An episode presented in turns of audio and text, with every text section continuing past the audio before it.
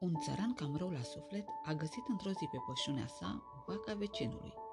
Mânios, omul a luat animalul la bătaie, după care l-a legat și l-a dus înapoi, spunându-i vecinului său.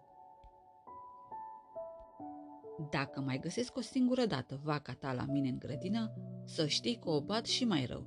Ai auzit? A doua zi însă, vecinul cel din tâi găsi și el în bătătura sa două oi ale celuilalt vecin ce se strecuraseră printr-o spărtură a gardului. S-a apucat omul și a reparat gardul, după care a luat frumos oile și le-a dus stăpânului lor, celui crud, spunându-i Am găsit la mine în curte două dintre oile dumitale. Le-am adăpat și ți le-am adus acasă.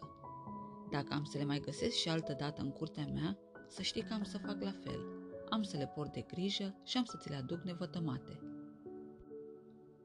Îți mulțumesc, i-a răspuns țăranul. Puteai să faci la fel ca mine, dar acum îmi dau seama că eu am greșit. Vei vedea că a doua oară nu se va mai întâmpla. Și, într-adevăr, țăranul s-a ținut de cuvânt.